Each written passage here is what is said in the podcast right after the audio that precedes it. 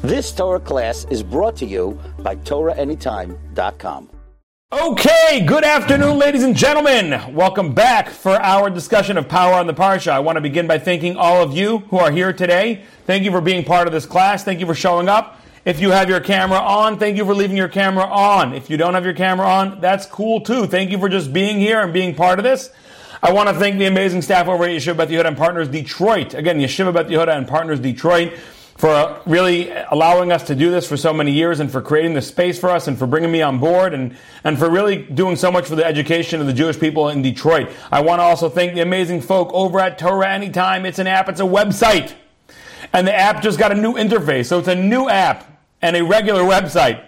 And it's filled with amazing Torah. Last night, yesterday, I was driving for a long time and I was listening to a fascinating class uh, on Torah Anytime, as I often am doing, and you will even hear a little bit of it. So you're going to get some secondhand Torah through Torah Anytime at the end of this class if you stick around. Don't turn that dial. One final thing. This class that we give on Thursdays is offered as a podcast. It's available on Spotify and you, uh, not YouTube, Spotify and, uh, and, and Apple Podcasts and Google Podcasts and Stitcher and wherever you get your podcasts. The name is Burnham on the Parsha. That's what you look for, Burnham on the Parsha, and we will be uploading this later today. All right, let's get down to Bidnit, because we got a lot of Bidnit to cover today. What we're going to cover today is something that bothered me, that came up during the week and was bothering me.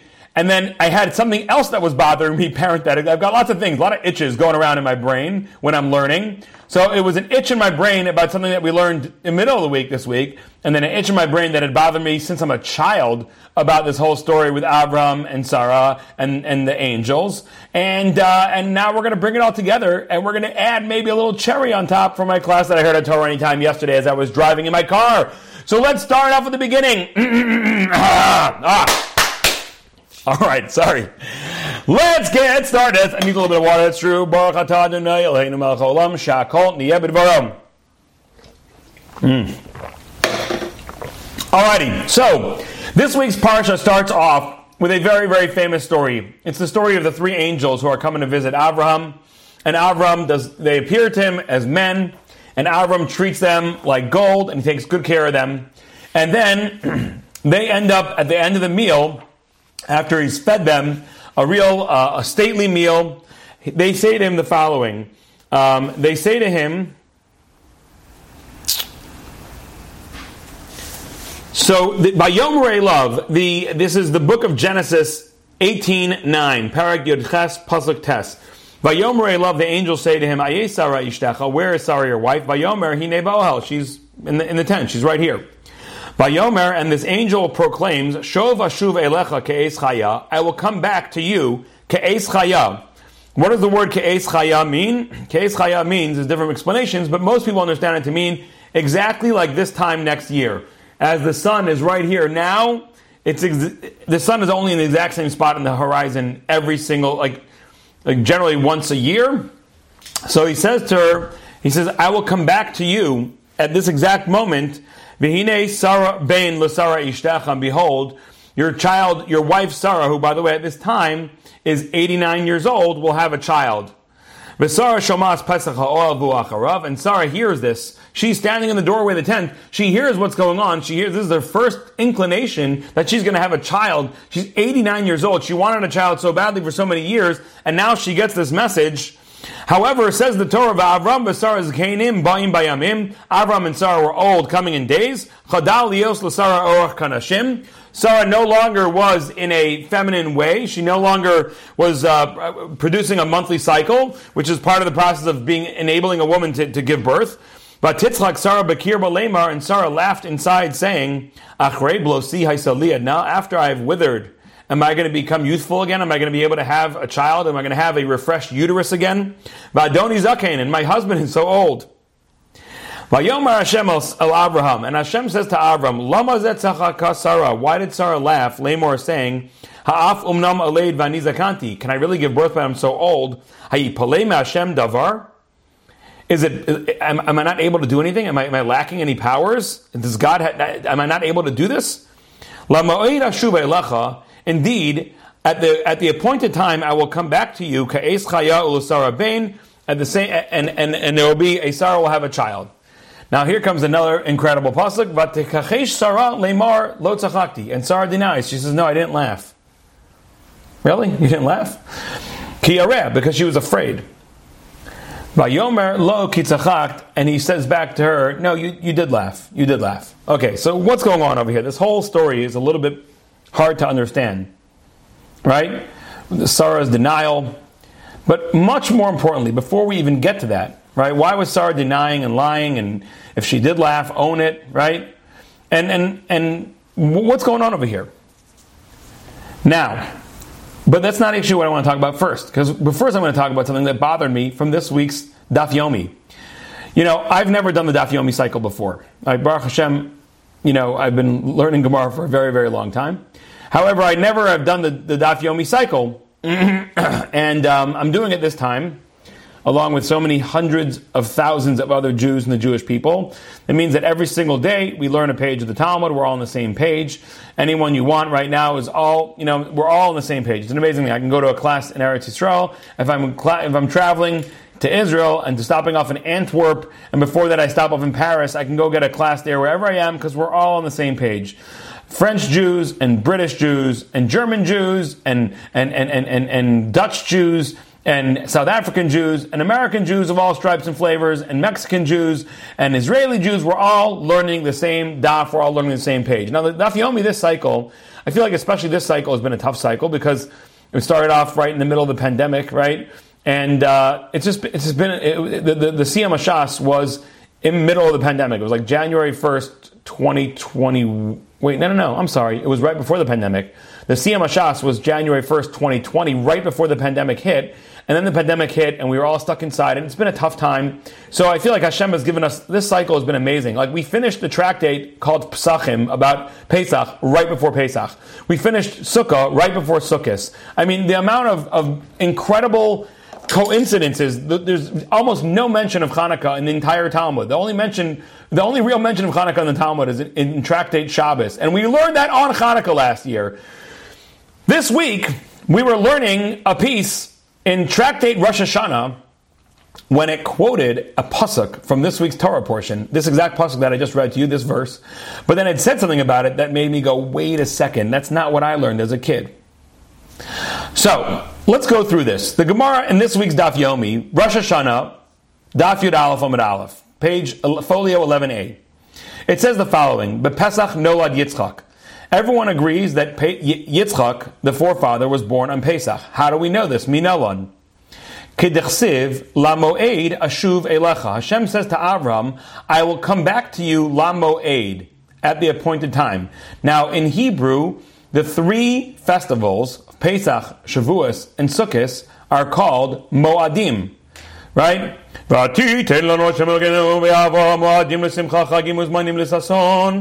Moadim l'simcha. As a matter of fact, in Hebrew, when you see somebody, you don't say Agud Yomtiv. Agud Yomtiv is, uh, is, a, uh, is a Yiddish way of saying Good Yomtiv. Israelis would say Moadim l'simcha. To which the proper response is Chagim uzmanim l'sason. Right? Moadim l'simcha means you should have a happy, joyous moed. And we answer back, Chagim uzmanim l'sason, festivals and times for joy. Okay, so the Gemara says that when Hashem was speaking to Avram and he was saying, I'm going to come back to you, Lamo Lamoed, the Gemara here on Rosh Hashanah, page 11a, assumes the Lamoed means Hashem is saying, I'm going to come back to you at the next holiday. Now, asks the Gemara, Amos Kai, when did Hashem say this to Avram? If Hashem was in the middle of Pesach and he's saying, by the next holiday I'm going to come to you and you're going to have a child, the next holiday is Shavuos. And Shavuos is only 50 days away. It's impossible to give birth in 50 days, right? Is it possible to give birth in 50 days? Maybe Hashem came to visit Avram on Shavuos. The Ka'amarle Batishrei. And he was saying, look, the next holiday, which will be Sukkot, which will be in Tishrei, I'm going to come to you. In fact, the Gemara asked the Gemara, Akati? Is it possible to give birth in five months? A human being can't really give birth to a viable child with only five months. Answers the Gemara, Ella b'chag. Rather, it was talking about where Hashem visited Abraham on Sukkot. Chag is often the euphemism for Sukkot, just the standard Chag.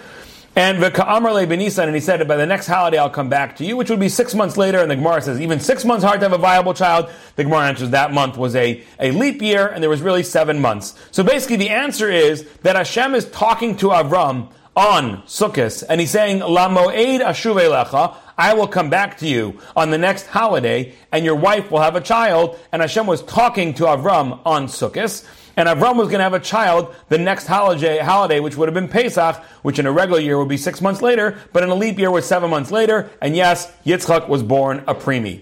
Okay? That's so far what we learned. And again, it's so interesting that this week's Torah portion, we're reading that verse, and boom, it happens to show up randomly, in, or not randomly, not coincidentally, it shows up in this week's Daf Yomi. Now, when I'm learning this, I'm like, wait a second, I've got a problem with this because when I was a kid, I was always taught that when did Hashem and the angels come to Abraham? Right? Does anybody know? If you know, put it in the chat box. When did the angels come to Abraham? When did he feed them that whole feast?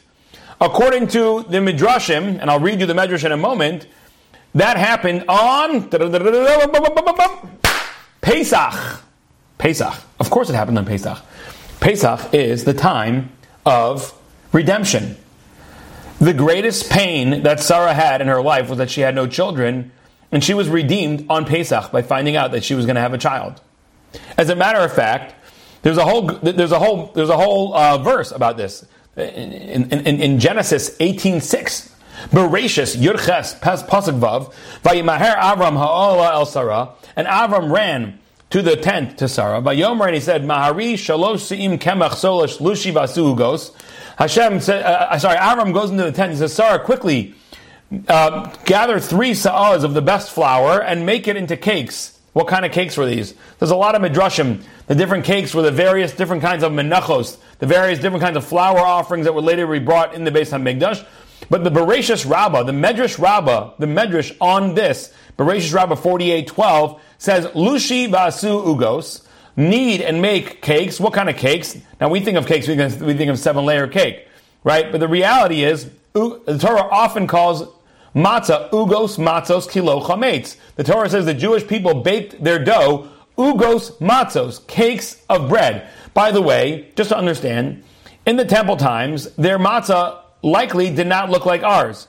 And as a matter of fact, today there are still Sephardic Jews who their matzah is like um, their matzah is, is like, a, like a lafa, right? Now remember, the key here is that dough cannot be left for 18 minutes to rise. If you've ever watched them making lafas in the shuk, and there are places in the shuk in Israel where you can go, and they're making lafa. So you know lafa is like a big pita sort of, but it doesn't have a pocket. It's just a big big dough and you stick the meat in there and then you fold it up and you eat it the shawarma, right? The shawarma in the lafa. You can get shawarma in the pita if you are a junior kind of guy. But if you're a senior kind of guy, I'll take the lafa. They give you this entire piece of, of bread and they throw it on the meat and the salads and the hummus and the trina and the da and the peppers, whatever they want, and then you fold it all up and they give it to you. Ah, ha, ha, lafa. That's amazing, right?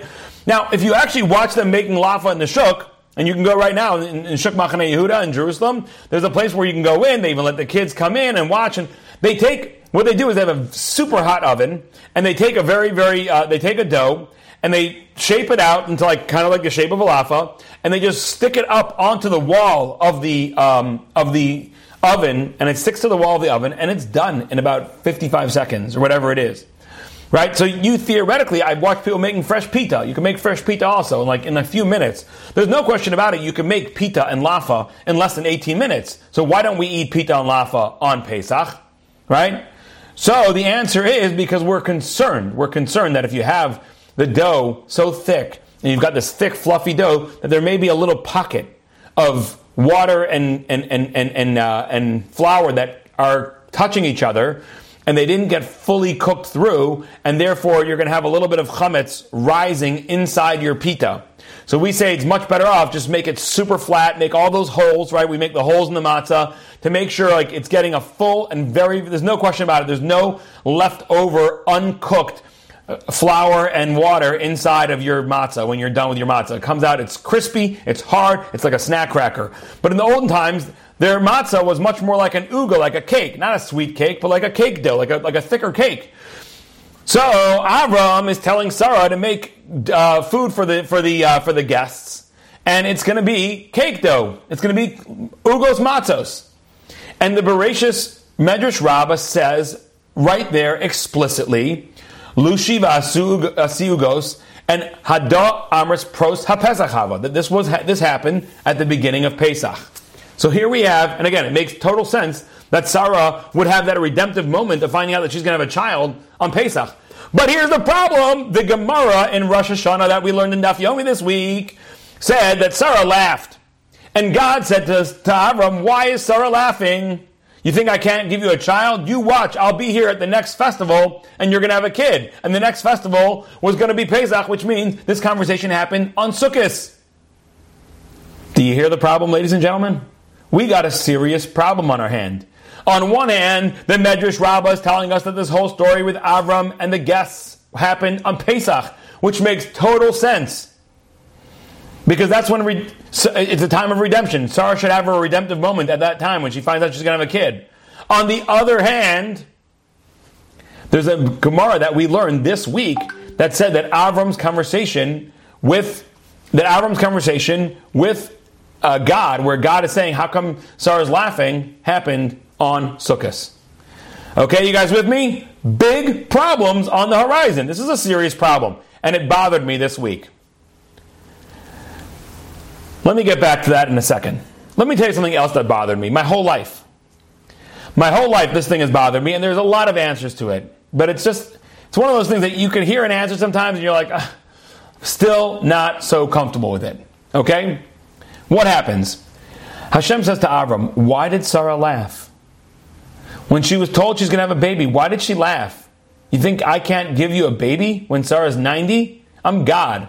I can give people a baby when they're 190 right? I can give people a baby. You know, most people say um, you give you give people a bracha, they should live to 100 and, 120. I give more, 130. There's crazy inflation going on right now, right? Crazy inflation going on right now. The prices of food and beverage, there's inflation in the years too. Why don't you live to 130? The same God that can carry you to 120 can carry you to 130. Now, of course, that's tongue in cheek. There is a pasuk that indicates that Hashem says mankind should pretty much cap out at 120. Okay. That being, yesterday I was at I was at a um, I was at a, um, a very very sad event. I was at a shiva for a, a, a man who was a, just a pillar of the community and the nicest guy, a really really special person. I, I learned with him personally for many years. Um, we used to learn in his office, and he passed away at the age of 49. Healthy, fit. I mean, this guy was like it was just it was so sad. I mean, just just just horrific. Um, he was a real family man he did a lot of quiet work to support the community, and and just a really really special guy. And here's a guy who didn't. He, I, I used to go out to, with him to eat, and we used to go out sometimes to eat at Cravings over here, which is a, a restaurant over here. And I would get like the big Chazal burger, which is like the burger with the sauce and the caramelized onions and the half pounder burger and the fried pastrami on top. You know what I'm saying? And he would get like a salad always. And it's like you know, he was he was really just a, healthy, healthy guy, and used to work out all the time. And, and he passed away tragically, suddenly. I mean, total, absolute shock. It wasn't like he was sick or anything. He just he just passed away on, on Sunday morning, and the whole community was in shock. I mean, I, I, I, can't remember the last time I saw so many people come for the funeral, and then for the graveside. It was just it was the amount of people were out there just to show their their their, their sense of grief and, and honor was was unbelievable. And yesterday I went to the Shiva home, and this man, unfortunately his um, his wife, no, him, his he has an aunt or a great aunt who's 97 years old. And she came over to me, and, and we, uh, we, were talking already for a little while because I, I, met her, and, and her, her, one of her great nephews introduced me and said that you know she's you know she, uh, how old are you, aunt? And she said I'm 97 years old. Behind her, she should live to 120. I gave her a blessing right away, 120. At one point, she said to me like, you know, why did this happen? And I, I said to her, I, I don't know, but I, I, know that you'll know in 23 years, right? Meaning, it's it's it's very sad. I don't, we don't have an answer for this kind of thing. You know, the, that's the kind of thing where we, we literally this is where we have to exercise our faith because it's so so just tragic and horrific and so hard to understand. So it's like when we get to Shemaim, we're going to be able to understand it. Right now, we just have no way of understanding it. So, how did I get into that? Um, yeah. Right. Oh, so, so could God do anything? God could do anything. God can make people live to 130. God can make people live to 140. Right? So over here, Hashem says, like, why is Sarah laughing? You think I can't do this? So then I want I want to focus on this one pasuk. Vatekachesh Sarah. And the translation over here, I mean, different translations are have different I've seen many different translations for the words Vatekachesh Sarah. Most of them say, and Sarah denied, but this one says straight up, Sarah lied. Sarah lied, saying, I did not laugh. Kiarea, for she was frightened. Vayomer, and he said back to her, No, lo, that's not true. Kitzachakt. You did laugh. What's going on with this whole conversation here? Right? How could it be that Sarah matriarch would lie? How could it be? I mean, just just because she was afraid, I, it's hard to understand how you could have someone lie and and and and, and okay. So that, that's a good question. Flo wants to know who says back you did laugh. It seems like it seems like Hashem said it back. Okay. So I want to. I, I, found today a Chassam Sofer. Okay. Chassam Sofer was a great, great uh, sage who lived in in Pressburg, and I was actually I was I, I merited to be at his uh, at his kever. It's in Slovakia. Czechoslovakia became Czech Republic and Slovakia, and I believe his uh, his his burial place is in Slovakia. And he was a very very uh, monumental figure in, in in European Jewry. And he writes the following fascinating, fascinating explanation, explaining, and it's going to both answer why did Sarah lie or deny, and what's the whole back and forth with that, but it's also going to help us understand why the Gemara says that Hashem said this to Avram on Sukkot time, whereas we also know that supposedly this whole story happened on Pesach time. Okay, so. You ready, guys? You ready for this amazing, amazing idea from the Chassam Sofer? Here we go. There's two kinds of laughter. There's two kinds of laughter. There's a laughter that is a laughter of joy. Az yimale sechok pinu ulshonenu rina. Then, in the time of Messiah, our mouths will be filled with laughter and our tongues mirth and joy. So there's a, a, very, very joyful kind of laughter. Very, very joyful. As a matter of fact, when in last week's Torah portion, Hashem had told Avram, you're going to have a child, that's exactly what Avram did. Avram laughed. And it was not considered inappropriate at all. It was considered the appropriate response. Avram laughed when he heard he was going to have a child, and it was considered appropriate. Sarah laughs, and it's considered inappropriate. The Ramban explains that there's two kinds of laughter. There's the inner laughter, as it says about Sarah, but titzchak Sarah bekirba, and Sarah had an inner laughter. The inner laughter is when your heart is laughing. You're laughing in, in, in scorn almost, or like in dis, disbelief, um, which is a very, very different type of, of laughter. And then there's this, there's the laughter which you laugh with your mouth, and this, this beautiful external laughter. Our mouths will be filled with laughter. So the Ramban already explains, because he's bothered, why when Avram laughs, no, no, big deal. When Sarah laughs, she's being taken to task for it. Says the Ramban, there's two kinds of laughters. There's a laughter of, wow, that's amazing. I can't, I can't believe you see somebody you haven't seen in so long, you weren't expecting to see it. You just start laughing, right? You're so happy. But then there's like laughter. they don't know. They don't know. Or whatever it is, right? So that's the Ramban's explanation and the differences of the laughters. Okay. That's step number one. So Sarah, when she laughed, it wasn't like she was laughing out loud. It was she was laughing internally, and it was a, a, a laughter of like disbelief and pushing off.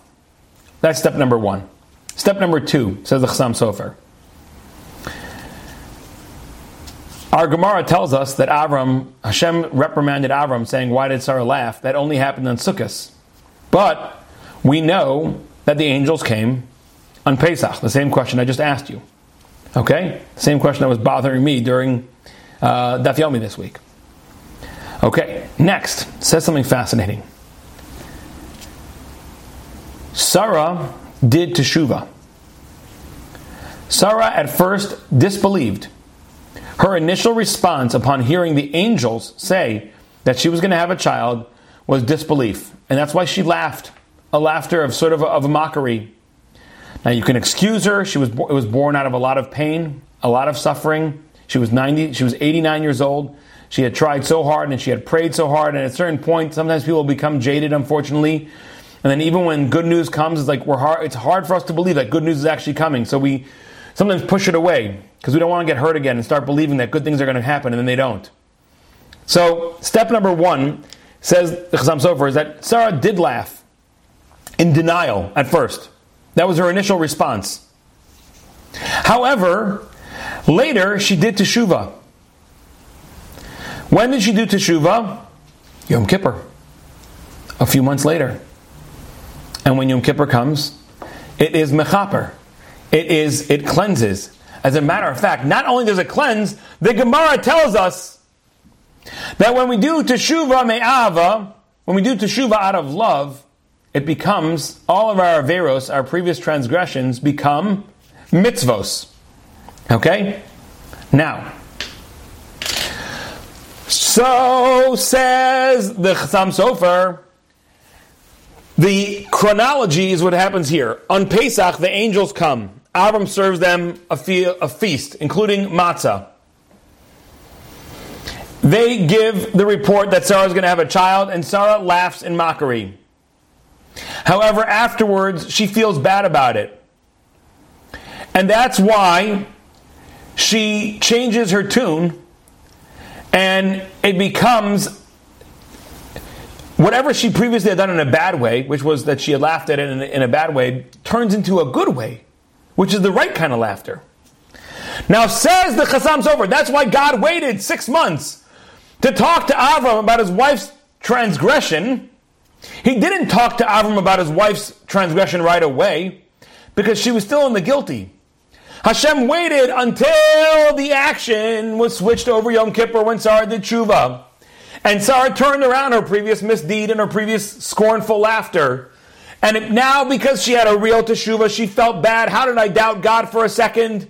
And on Yom Kippur, she was sitting there, God, how did I doubt you? I can't believe it. Of course, I believe you can do anything. And I was jaded. I'm sorry. I will never, ever doubt you again. And now, after that, when she does it, it becomes now a mitzvah. And that's why Hashem comes to Avram and he says to him, finally now Hashem says to Avram, you know, I want to tell you there was a little bit of a story there with your wife. You know, she kind of messed up at first. Okay? He didn't want to talk bad about her, so Hashem only brought it up after it had already become a schus. But then, when uh, when Sarah denied it, she was like, she was saying, I, I didn't deny, I, I didn't, I didn't laugh. I didn't scornfully laugh at it because she knew that she already did repentance and by now it was already a good thing. So she's trying to get rid of anything that happened in the past. Like she was just uh, saying, I, I didn't scorn, which is true by now, right? By now that her scorn had turned into the right kind of laughter. Are you guys with me? Meaning there's bad kind of laughter, which is scorn. We'll call it scorn. And there's good kind of laughter of appreciation. Because she went through the process of Yom Kippur, she no longer had a scornful laughter at it. So she says back to Avram, she says, I didn't, I never, I, I didn't scorn. Because if you actually look back at her record, meaning the idea that Hashem, after you do Teshuvah on Yom Kippur, Hashem takes your logbook and he switches it out. So she says, No, I, I don't have scorn in my logbook. To which Avram says to her, again, it's, it's interesting because someone here asked, I don't remember who asked, who said no, you laughed? So there's different ways of learning it. There's some people say Hashem said no, you laughed, and some people say Avram said no, you laughed. The Chasam Sofer clearly says, the Chasam Sofer clearly says it was Avram who said you laughed. And Avram is saying to her, you don't have to deny it. Don't be embarrassed about your previous mistakes. Like, yes, you, you did scorn, and because you scorned and then you did teshuva, you now have a better standing than you ever had altogether. But don't be embarrassed that you made mistakes. We all make those mistakes. It's what makes us human. You did the process of rectification. You're a better person for it now. Don't try to erase the fact that you had a mistake in your life. That mistake is now your betterment. So that answers all the questions. Let's go through all the questions. Did the story happen on Sukkot or on Pesach? The story clearly happened on Pesach. Hashem's conversation with Avram, asking him about why Sarah laughed, that happened on Sukkot. And that's why in that conversation Hashem says, I'll be here at the next holiday, which will be Sukkot, sorry, which will be Pesach, and you're going to have a child. Why did Hashem wait until Sukkot to come? Because that was after Yom Kippur and after Sarah did Teshuvah. Why did Sarah deny? She's saying, Look, I don't have it in my logbook anymore. To which Avram is saying, No, no, no, no. I know that you've changed your bad to good, but don't discount, don't deny that you ever made a mistake because it's through your mistake and fixing it that you became better off. So don't deny that. Appreciate you did scorn, but you went through the process of reckoning with it and regretting it, and now you appreciate God so much more, and now you're closer to God. So don't deny it. That is what the Chassam Sofer says. Now I want to do two different. Um, I want to do two different little add-ons to that. Idea number one. If all it is is Hashem was waiting for the time when Sarah does teshuvah, why did Hashem come on Sukkot? Why didn't Hashem come on Yom Kippur? As soon as Sarah repented and did the full repent- repentance, Hashem should have come and had that conversation. Why did he come on Sukkot? And the answer to that is because we know, and we've taught before in this series, I believe this past year, when we taught about Yom Kippur and Sukkot, we said Yom Kippur is Teshuvah Me'yira, and Sukkot is Teshuvah Me'ava. Yom Kippur is when we repent out of fear. I'm afraid of getting punishment. Mi mi amus. Who's going to live and who's going to die? Sukkot is when we feel God's embrace and we come back to God out of love. And that's when this, the sins that we did don't turn from, from on purpose sins to mistakes, but rather sin change from on purpose sins to mitzvos. The Gemara says if you do teshuva because you're afraid of getting punished, then Hashem will take whatever mistakes you made, whatever no sorry, whatever sins you made, you you on purpose, you did things wrong. Hashem will say, okay, well, we'll treat it as if it was by mistake. But if you do teshuva out of love for God, then God says, we'll take whatever you did on purpose wrong and we'll turn it into a mitzvah. So Hashem only comes on Sukkot she did teshuvah on Rosh Hashanah. That was the first step. But the second step is Sukkot, and that's why Hashem says at this point it's a, a crowning glory. You made a mistake, Sarah. You you were nine, 89 years old and you didn't believe God at first. You you you denied. Even the greats make mistakes on your whatever on her level. But it's okay because you did teshuvah now, and you've made that into a beautiful thing. And maybe that's also why it says we can say that she said back to Avram, "No." I didn't do it. She said I, I didn't laugh because she was afraid. She thought I only did teshuva out of fear, in which case you could just wipe it clean, but it doesn't become a mitzvah. And Avram says back to her, no, no, no, you laughed. It's okay. You've done teshuva out of full love of God, in which case your mistakes are now considered benefits. Don't feel like you're, you did teshuva out of fear, in which case your mistakes are still, mis- you're, you're, you're, you're advertent, you're on purpose Averos, sins, become mistakes. No, your sins have become incredible mitzvos. The point we would make out of all of this is to recognize the incredibleness of being okay with your, your past. All of us, I can't speak for all of you, but I know all of me, and probably some of you, have made some mistakes in life. And probably some very big mistakes. And sometimes we can spend our lives beating ourselves up about those mistakes. Right? We could spend our entire lives beating ourselves up over those mistakes. But where's it going to get us? We have to recognize that if we're able to take those mistakes, if we're able to recognize, like, wow, I, I can't believe I fell to this level, but let me use this now. Let me use my own shock at myself. Let me use my own disappointment. Let me use my regret as tools and vehicles to turn it all around and do something good, if you can do that, then it literally, it literally becomes a mitzvah. And like, don't deny that you in your life made mistakes. It's okay. The Gemara says, "B'makom shabali tshuva omdim ein tzadikim gemur lamod." The Gemara in Tractate Sukkot is the place that, that, that people, repenters, stand. Even the greatest tzaddikim can't stand the place that you get to in life when you've made terrible mistakes and you've fallen so far, but you use that energy to bounce off it, what we call yurida letzarach aliyah. You take your big mistakes and that whole energy, you fell, fell, fell, fell, but you use that as the catalyst to then push you back up as you bounce up higher and higher and higher. You can get higher than you ever would have gotten if, if you didn't make any mistakes in the first place. Sarah made a mistake. She denied. And that's what the Ramban explains. Nachmanides explains the difference between Avram's laughter and Sarah's laughter was that Avram was laughing in a, he was so joyous that it was going to happen, and Sarah was laughing in denial, like not going to happen. Here we go, another rabbi here telling me, "Oh, don't worry, it's going to be good." No, it's not going to be good. I've heard too many. I, have been jaded and burned by too many rabbis giving me blessings, telling me it's going to all be okay. It's not going to be okay. I'm 89 years old. I haven't had a child yet. It's not going to be okay. She's laughing. She's denying. But then later on, she comes to recognize that this was true. And she's really, really upset with herself. How did I deny? How did I allow myself to become jaded to the point where I was not ready to accept any positive news because I was so sure that all news would be negative because that's what it's been for so long for right now. And she does a full, full repentance. And then when she says, I'm striking it from the logbook, I don't want it in my logbook, I don't want anyone to ever know that I laughed. Avram says, No, no, no, it's okay. Leave it in the book. Let people learn from you. Let you yourself recognize how great you've become through the process of going from a woman who scorns to a woman who believes. Let that inspiration of yourself, of looking at where you came from and where you are right now, let that be part of the process of pushing you forward for the rest of your life. Don't strike it from the record. She says, strike it from the record. He says, no, no, no. Don't strike it from the record. It's there. It's beautiful.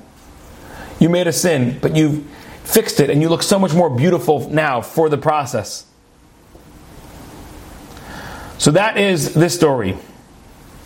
Now, I did tell you, and I kind of put a little uh, tidbit out there, that I was going to get you excited. I was going to tell you a little bit about what I learned on Torah Anytime yesterday.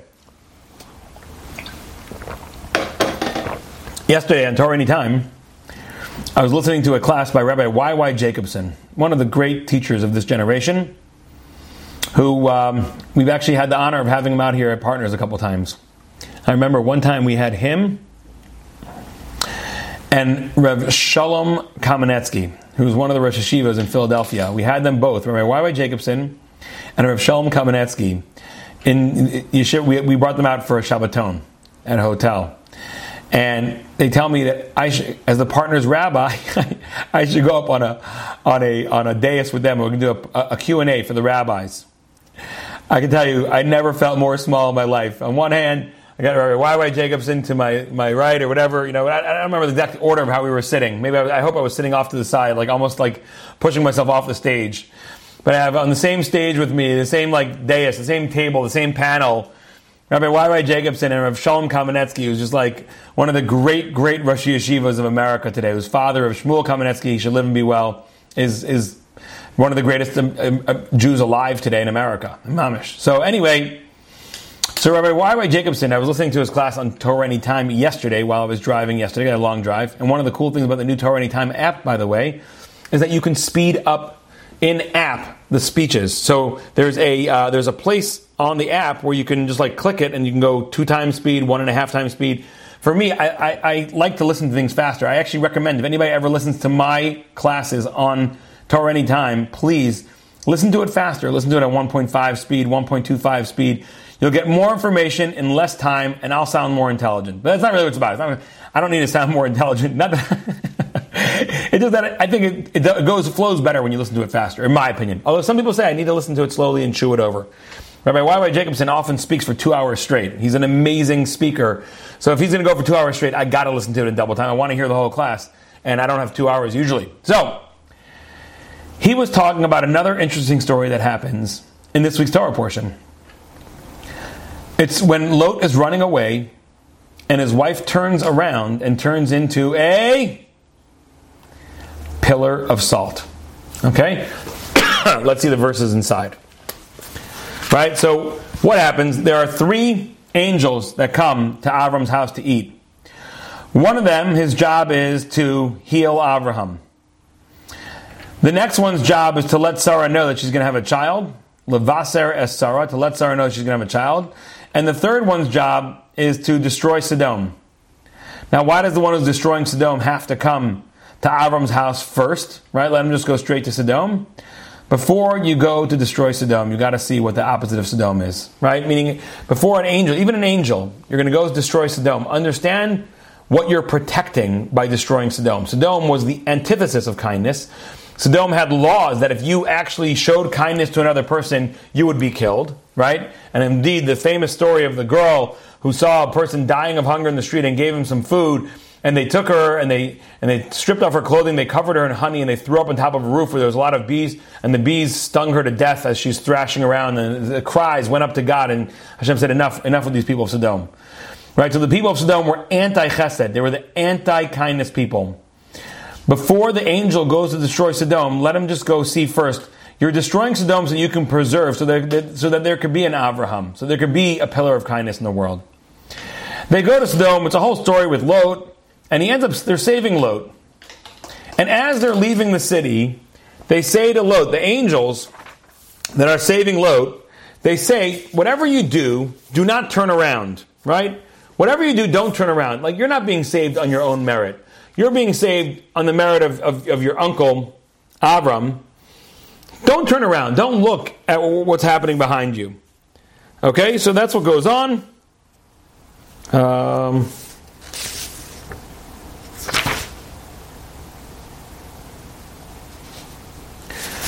okay, so they, they say, do not turn around. We're going to destroy the city. And um, the, the, the, the, sun is coming up, and, and they're saying, let's go. We got to get out of here. They go out and they say, just don't turn around. Okay, and what happens?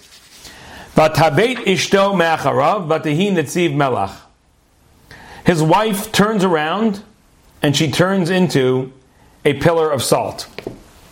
Now, fascinatingly, I mean, this this whole thing. My mother, when she went to visit Israel as a child, not as a child, as a teenager, I'm sorry, she actually her seminary. I think they took her to like this place in the desert near like uh, near Sodom and Gomorrah, near where that's supposed to be, which is like in southern Israel.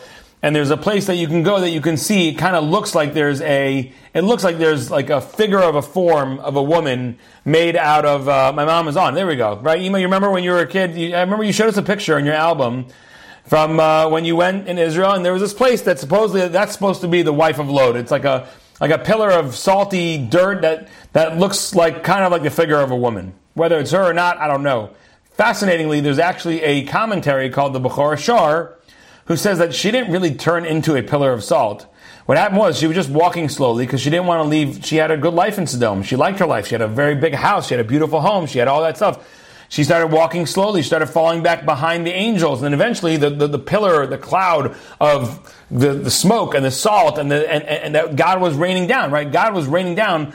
Gafris v'melach sreifa kol salt and sulfur and burning down the whole place, and the, the cloud of, of, of, of salt and sulfur just enveloped her, and she got covered in salt, and therefore she's described as a pillar of salt. She didn't really turn miraculously into a pillar of salt. However, most opinions definitely believe that she miraculously turned into a pillar of salt. Now, What's the deal with the salt? Why did she turn into a pillar of salt? Many opinions, of course. People say that she would, when, whenever her husband would bring over guests, she wouldn't give them salt to, to spite them. Uh, according to other opinions, she alerted everybody that her husband was inviting over guests by going to her neighbors saying, "Does anybody have salt? My husband invited guests, and I didn't have enough salt."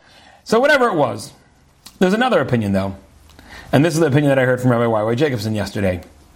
There is a Gemara in Tractate Brachos that says, Tana the rabbis taught. Shlosha ruban kasha umiyutan yafe. There are three things that too much of them is bad, but a little bit of them is good. Ve'eluhain, and these are they. Sa'ar, which is like leaven. If you have, you know, people today, it's very, very popular. All the hipsters are making sourdough bread, right? So you got to make your own starter, and it's a whole. I mean, speak to anybody who makes sourdough, and people today sourdough is hot. Okay, today sourdough is really, really hot. So if you speak to people who make sourdough, they have to you have to make this actual sourdough, and then you put a little bit of it in your bread. You can't put too much in, in your bread. If you put too much sourdough in your bread, it becomes unedible. Okay, so that's one thing that a little bit of it is good, too much of it is not good. Melach, which is salt right? A little bit of salt is good. If you have no salt in your food, it tastes like nothing. A little bit of salt is good. Too much salt, of course, the food tastes like nothing, just salt. Visarvanos, and sarvanos is like when you when you say no, no, uh, refusal to take on a position of authority. When someone comes to you and says, "Oh, we want to honor you to be the honoree at the dinner," so you, you say, "No, no, no, no, no." A little bit of if you just say, "Oh, I was kind of waiting for you to ask me." I knew that I deserved it. I was waiting for you to ask me. That's a little bit, a little bit arrogant. If you too much, no, I'm not worthy. I, you couldn't possibly be asking me, right? Would you be? And you're like, kind of like, and you really know that they're going to ask you all the way through, but you just keep saying no, so they keep praising you back and saying, no, you're really worthy, you're really amazing. That's also not appropriate. So it's a little bit appropriate to say, no, someone asks you to be the chazan, right? No, no, no, it's okay. They say, okay, fine, please come be the chazan. Okay, you go up and be the chazan. But if you make an over show of it, or too much refusal is, is also like not okay. It's salty, it's too much. So those are the three things. So again, salt, leaven, uh, sourdough, leaven, and, and refusal. A little bit of it is good. Too much of it is not good. Says Rabbi Y.Y. Jacobson, salt represents sort of like regret right? When I'm when I'm regretful of certain things in my life, I'm salty about them. It's good to have a little bit of regret in life. It's good. Without regret, life is flavorless. If you're just going through life, la di da, like life, life, life is amazing. There's no mistakes on your part. Nothing you got to fix. Nothing you got to get better at. Life is just lame it's good to have. It gives life flavor when you when you regret things. You, you made mistakes. You're still trying to work on getting yourself back to where you're supposed to be. That's a healthy thing. That's a good thing. However, some people wallow in their regrets. And it becomes too much, and their entire life is salt. They spend their entire time obsessing over mistakes that they made, and they can't get beyond that. The angels are saying to Lot and his wife and his daughters, Look, we're taking you out. You guys made mistakes. Don't look back. Don't spend your life obsessing over how could I be so stupid? I can't believe it. Don't be that person because then you spend your whole life like that. You made mistakes. Guess what? So did everybody else on this planet. The key is get up, brush yourself off, move on. Don't get bogged down in the past. His wife keeps turning around. She can't leave it behind. I can't believe it. I lost two of my. There's two of his, two of her daughters, right? Meaning two of two, the, she had two daughters who were unmarried. They come out with her, but she had two daughters who were married that got left behind in Sodom. It's got to be very, very painful. But at a certain point, they say, don't look back. You can't spend your life in agony over mistakes you made a long time ago. Pick up, move forward. And that's why she turns into a pillar of salt, because we all know people. We all know people who spend their entire life just like wallowing in regret and self pity. I told you guys, I'm sure I've told you this story before because it was such a powerful story for me to see in my life. One of the most sad things I ever saw in my entire life. My wife and I were flying back from Florida to New York. This is when we lived in New York. And we get on the plane, and sitting next to us on the, on the plane is some guy. So, like, my wife's sitting in the, in the, by the window. I'm in the middle. This guy's in the aisle. This guy's ordering drink after drink after drink, and he tells us he's, he's dying. He's basically dying of cancer. He's got stage four cancer. He's dying. And um, he told us about his life. Let's, live, let's put it this way uh, to say mildly, he lived a life of uh, behavior that his mom, I mean, actually, I don't know. I don't know what his mom wanted. I have no idea. Um, I, I, I, don't know what his mom.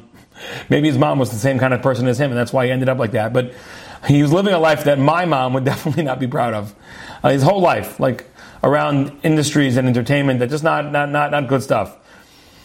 So he's on the plane with us and he's dying and he's getting progressively drunk throughout the flight. I mean, he's just ordering drink after drink after drink.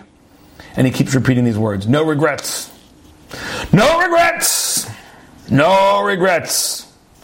I live my life my way. No regrets. Now, again, by, by about the 250th time that he said the words no regrets, I started thinking maybe he does have some regrets. Despite his many protestations to the contrary, perhaps he has some regrets. This is a man overcome, overwhelmed with the pain of what did I do? What did I become? What do I leave behind? You can't live in that space. The angels tell, we all made terrible mistakes in our lives. Terrible mistakes. But you can't live there. Don't look back. Everything behind you, it, it was destruction. It was terrible. You got to move on. If you keep looking back, you turn into a pillar of salt. Your whole life, again, regret, a little bit of regret is good because if you have no regret in your life, then you're just you're just either denying reality or you have nothing to fight for, nothing to work for. So it's good to have a little bit of regret because we're not perfect. So we should regret where we're not perfect and we should try to work on it. That's great. Remember, three things, a little bit of it is good, too much of it is bad. And one of them is salt, which is re- the regret. But she can't let it go and she turns into a pillar of salt. Now, and that's exactly what was going on over here with Sarah and Avram on a, on a lower scale. Sarah is trying to say that that has never happened to me. Just strike it from the record. Because I, I, I, did scorn at one point, but I've, I've done tshuva, so it's totally not part of my life. To which Avram says, No, no, no, it's okay.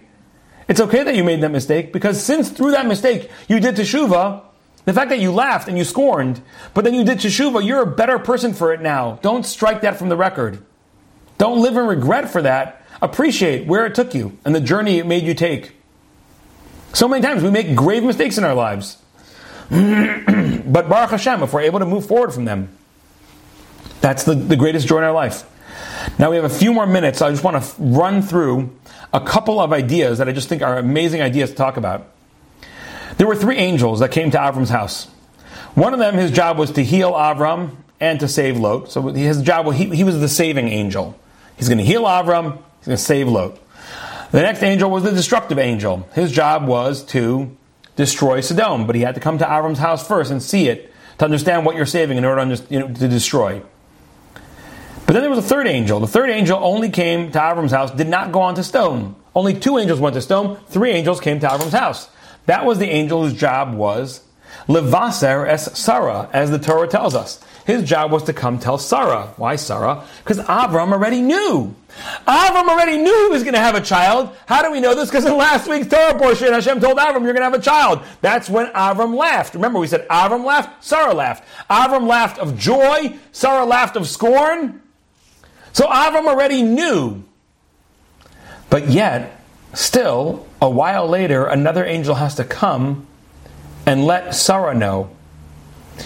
Which means that Avram never told Sarah. Because it was a prophecy specifically for Abraham.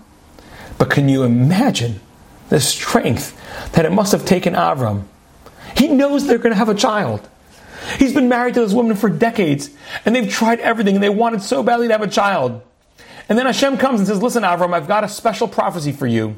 You're going to have a child. And he's overjoyed. But it's a prophecy for Avram. It's not a prophecy for Sarah. Sarah's going to find out a different way. It's not meant to be her time yet. Avram goes back home that night. And he's like, Hi, Sarah, how you doing? Great. What's going on? What'd you make for dinner today? They're sitting there. They're talking about like the lentil harvest. And he knows that she's going to have a child. Could you imagine what it meant? The fortitude Sometimes we feel that a husband and wife, we need to share everything automatically. And the Chofetz Chaim talks about this, how often we end up sharing negative information about people to our spouses because we figure my wife is just like me. She thinks my husband's just like me. But no, like there's, there's something that's a story for you, there's something that's a story for her. And it's really not your business when it's her story and what she had with her friends, whatever. And it's not your story. It's not your story what happened to her, and it's not her story what happened to you. If it's a negative thing, you got to hold it in. Avram, I mean, it's even harder to hold back. It's, for Avram, I'm sure it would have been much easier to hold back Lashon Hara. Of course, Avram wouldn't say Lashon Hara about anybody, but to hold back from Sarah, knowing they're going to have a child, and every day they're talking about, you know, whatever they're talking about at the dinner table, the breakfast table, he never slips up once and lets Sarah know, we're going to have a kid! It's amazing! Hashem told me! And then later, she's, she has her own angel comes to tell her. Hashem told Avram, an angel comes to tell Sarah, but that, that, that amazing fortitude and that idea that we have to understand that sometimes a husband and wife, we don't share everything. No, we don't share everything. That's idea number one. Idea number two Pesach is a time of redemption. For Sarah, the redemption was finding out she was going to have a child. Avram already knew that. What was the redemption for Avram? So, two things. First of all, the ultimate act of kindness is the one that Avram carries out right now when he's in pain and suffering from his circumcision, and yet he runs to serve these angels. So that's example number one of, I mean, Avram, his whole life was helping take care of others, but this was the pinnacle. The pinnacle of taking care of others was even when you're post surgery and you're in such pain, you're running after, you know, uh, uh, you're running after people to serve them. You think they're people, they're angels. So that's the pinnacle. So that's an example of Avram's potential being actualized in its realest form. So many times we have potential for greatness, we don't even know about it ourselves. But when it gets actualized, it becomes part. I'm like, I didn't know I'm that kind of guy. I didn't know I'm the kind of guy that even three days post surgery, I will run after guests and run to serve them everything. I know that I like to be a nice guy, but I didn't know that I had that power in me. Now I can be even more kind. I know it's me. So that was his redemption. Number one is the redemption of seeing his potential coming out, and second, second of all, it was that he um, he went to bat. His name was Avram. God changed his name from Avram to Avraham. Avram meant the father of Aram, which was his birthplace. Avraham meant the father of many nations. And this that day on Pesach is the same day that, that he served the angels after the angels left, Hashem told him, I'm going to tell Avram what I'm about to do. I'm about to destroy Sodom and Gomorrah and Admah and Zeboim and then the, the, cities of and Zoar. I'm going to tell Avram I'm going to destroy these five cities. And Avram is sitting there battling with Hashem. We know the famous verses of where Hashem, Avram is advocating on behalf of these terrible people. Maybe there's 50 righteous people. Maybe there's 40. Maybe there's 30. Maybe there's 20. Maybe there's 10. Again, this is another example of Avram actualizing, taking all the potential he had both to do acts of kindness, but also to do acts of advocacy for bad people. And we see Avram doing that. That's his redemption. When you see the potential that you have coming out and being actualized, that is such a redemptive moment because now you know it's yours and you can use it. It's like you've redeemed a locked up energy inside of you that you didn't even really know you had. So it's a redemptive day for Sarah finding out she's going to have a child. It's a redemptive day for Avram finding out who he is and what he's all about. And with that, we conclude our ideas on this week's Torah portion. Thank you so much for coming. Thank you so much for listening. And thank you for being awesome. You've just experienced another Torah class brought to you by TorahAnytime.com.